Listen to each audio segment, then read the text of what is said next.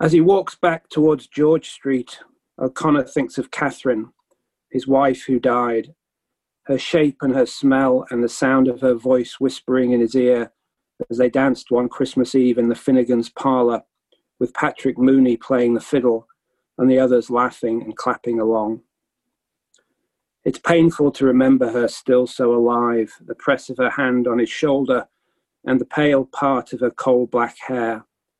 But the thought that one day that pain might fade or disappear completely is worse. Forgetting is the final betrayal, he thinks.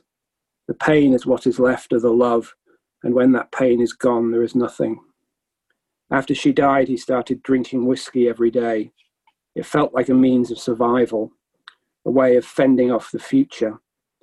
He would drink in the mornings before he left for work, and in the afternoons, if he was alone, he would find a quiet pub and drink some more.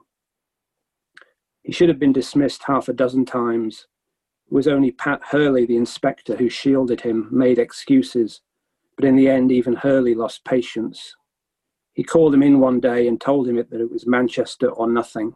He said he would write the reference for Maybury without making any mention of the drinking, but that was the very last lie he would tell. Welcome to the Good Reading Magazine podcast, sponsored by Pantera Press. Good Reading is a monthly magazine dedicated to books and reading and aims to help readers discover their next favourite book. You can find out more about the books discussed on today's podcast at goodreadingmagazine.com.au. Hello and welcome back to the Good Reading Podcast. I am Max Lewis, and today we're joined by Ian McGuire, talking about his new historical fiction novel, The Abstainer. In Manchester, 1867, the Irish Republican Brotherhood, also known as the Fenians, are out for blood after three of their men are hung for the murder of a police officer. Head Constable James O'Connor arrives from Dublin for a sober start, hoping to discover and thwart the Fenians' plans. Meanwhile, Irish American Civil War veteran Stephen Doyle arrives and joins the Fenians, seeking a personal vengeance. Two men haunted by their pasts and driven for the need for justice are drawn together in a novel that is bloody, gritty, and absolutely captivating. Ian, thanks so much for joining us today. Thanks for inviting me. So, your novel begins with the historical event that inspired it, that being the hanging of three members of the Irish Republican Brotherhood in 1876 for the murder of a Manchester police sergeant. How did you come across that event, and what about it inspired you to write The Abstainer? Um, well, it's a it's an event in Manchester history, and I'm I've lived in Manchester for about 25 years, so I, I did I kind of stumbled across it when I was actually doing research for my last novel, um, and I was I was a bit shocked and slightly embarrassed that I hadn't known about this before because it was such a big incident in the in the 1860s. Hmm. It's been more or less forgotten about, really, um, outside the Irish community of Manchester, anyway. So that that that was the first thing that sort of grabbed my attention. That this is a piece of history which which seemed very dramatic and important, which had, sort of dropped out of popular awareness. And the other thing which which really drew me to it was it seemed to me an incident which connected to to things which were still very much alive today. So it's a story about nationalism, people's willingness to die for, for nations, uh, and nationalism seems to be an issue which is really recurring, especially in Europe at the moment. Mm. And it's a and it's a it's a story about terrorism as well. And of course, terrorism never, unfortunately, seems to go away. So it was those two things. It was it was the fact that it was this forgotten moment of Irish English Manchester history, and also it was one that that connected so strongly to to things which are still continuing and are with us now. Hmm. And as as you mentioned, to both Irish and English people, this era of history and the continued bloodshed that happened with periods like the Troubles, it's quite a sensitive topic that many still carry scars over. As an Englishman yourself, how did you go about crafting the story of the abstainer while maintaining respect for both sides? I guess. Yeah, I mean it's a it's an interesting issue. I, I it's something which I both thought about and didn't think about, I suppose. And, and in a sense, I felt like I couldn't I couldn't write this novel worrying too much about what people might think about it really i mean i think that's always the case you know you might have a kind of reader in mind but you don't want to worry too much about particular reactions which you can't sort of control and worry about so i suppose that was my that was my first instinct was just to sort of tell the story in an interesting and a kind of truthful way and then just let people respond to it how they will i mean suppose i suppose deeper down than that of course the story is about two men or at least O'Connor, the central protagonist of the story, is a man who's sort of caught between two worlds, caught between the British and the Irish. So, in some sense, his perspective allowed me to sort of negotiate between both sides without necessarily throwing my weight behind either one, which I think was quite mm. useful um, for me as a writer. I didn't want to sort of feel like I was committed to to supporting either either side in in the conflict. Readers who loved your last book, The North Water, for its attention to immersive historic detail, they'll be pleased to hear that The Abstainer continues that tradition, depicting a very dark vision of Manchester in 1867, as well as Pennsylvania a bit later on. What research did you do to capture that gritty, immersive detail of those places? Uh, well, I live in Manchester, so it was quite. It was, in some sense, it was relatively straightforward. Yeah. But it was interesting. I mean, I, I did a lot of walking around in the early stages before I even started writing, just to sort of familiarize myself with with the areas where where the people in the in the novel lived and where they moved around. And although there is a fair amount of Victorian Manchester still still existing, I was sort of surprised at how little was left actually. That was one of the interesting things about i suppose you know 75 80% of the city that was there in 1867 is now gone. Um, and and what's particularly gone which is sort of particularly painful for the novelist is are the kind of ordinary places the kind of ordinary houses where working class people would live which is where most of the novel takes place. Being in manchester was helpful but it wasn't that helpful because a lot of most of what, what i really was interested in, in had disappeared. So I, I went back to, in one sense, I went back to maps. So there are some there's some fantastic, incredibly detailed maps of Manchester in the 1840s or 1850s. Uh, so I, I used that a lot just to get a sense of the geography. I mean, th- these maps are so detailed; they give names of pubs and they just they tell you what each building is and where lampposts were and strange things like that. Um, so I, I, relied on that. And then also there are there are a few really quite evocative photographs that were taken in manchester in around the 1850s from, by a man named mudd m-u-d-d who was kind of one of the early pioneers of sort of photography. And he took these very strange sort of atmospheric pictures of manchester um, without any people in them. Those were things i really went back on in terms of just imagining imagining what the city might have been like um, and trying to sort of conjure it up in my mind, really. Hmm. Talking about your last book, The North Water, there's a few parallels between that and The Abstainer that I thought were a bit interesting. Both of them focus on two men one who is trying to start anew after hitting rock bottom, so to speak, and the other who is on sort of a murderous personal quest, for lack of a better term. What draws you to, to this theme and those kinds of characters when you're writing your historical fiction? Yeah, I mean, I, I think that sort of structure of two men, two antagonists, is, a, is I suppose, a quite a sort of classic dramatic structure to have two men sort of facing off and the struggle, the narrative becomes the struggle between them. So I, I think it's the dramatic sort of force of that which which lures me in. And I think, yeah, they are. I mean, structurally, the novels are similar in that way, but I think, in some sense, that the characters are, are different as well. Although O'Connor and Doyle sort of spend the novel struggling with each other in a certain similar way to the two two main characters in North Water.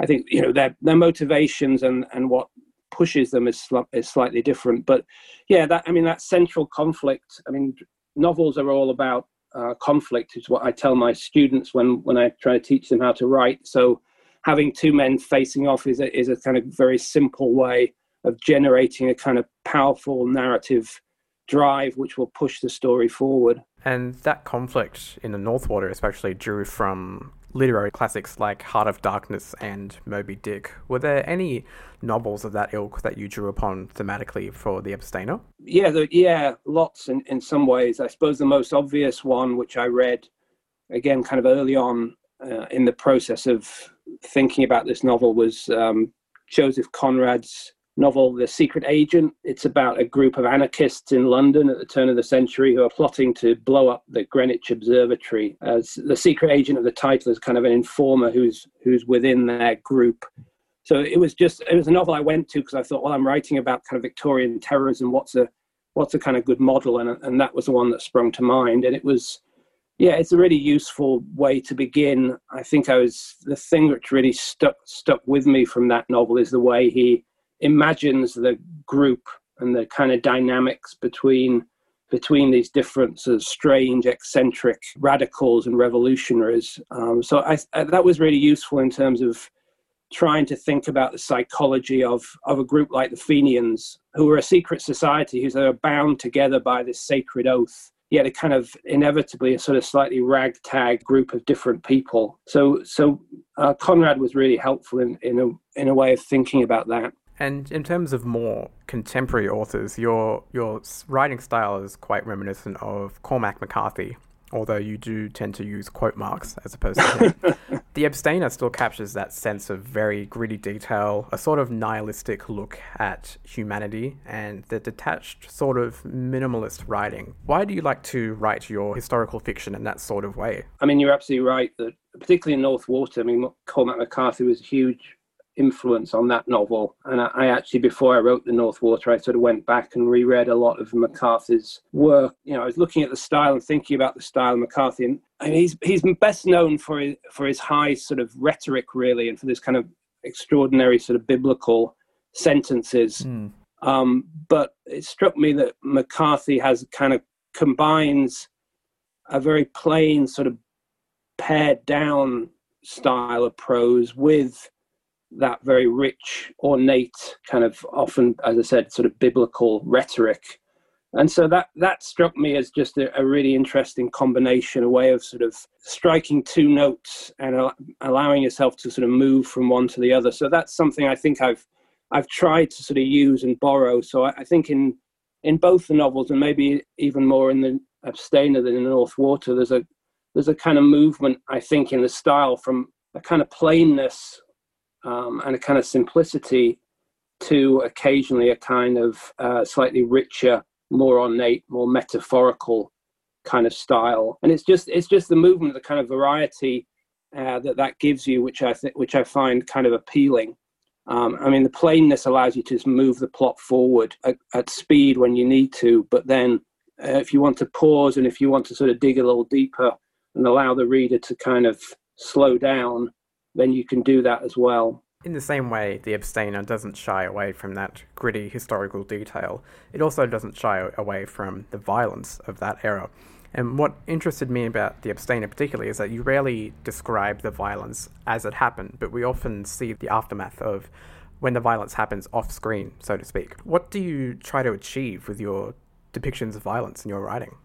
Yeah, yeah, I mean, I think you're absolutely right that, that most of the violence in the abstain happens off screen, as it were. That's that became plain to me actually, kind of almost when I finished it. I sort of looked back and thought, oh, actually, I haven't. There's very few. There's lots of violence in it, but but very few descriptions of violence. I mean, I, I suppose I think of violence a little bit like sort of sex in some senses. There's no reason to go into great detail unless unless that incident is really important in the story. Um, and I suppose in the North Water, it seemed to me there were more more moments where describing the violence was important in terms of showing something about the characters and so on. I mean, the abstainer. I think it was partly that, partly it didn't seem it didn't seem necessary to to show the actual acts and the kind of the force the force of that violence was was perhaps more subtly rendered by showing its after effects than showing what actually happened. So that was one reason why I didn't feel the need to sort of dwell on it in this novel. The other reason, um, without giving too much away, I mean, the acts of violence, a number of the acts of violence which are not described would involve a kind of torture, I think.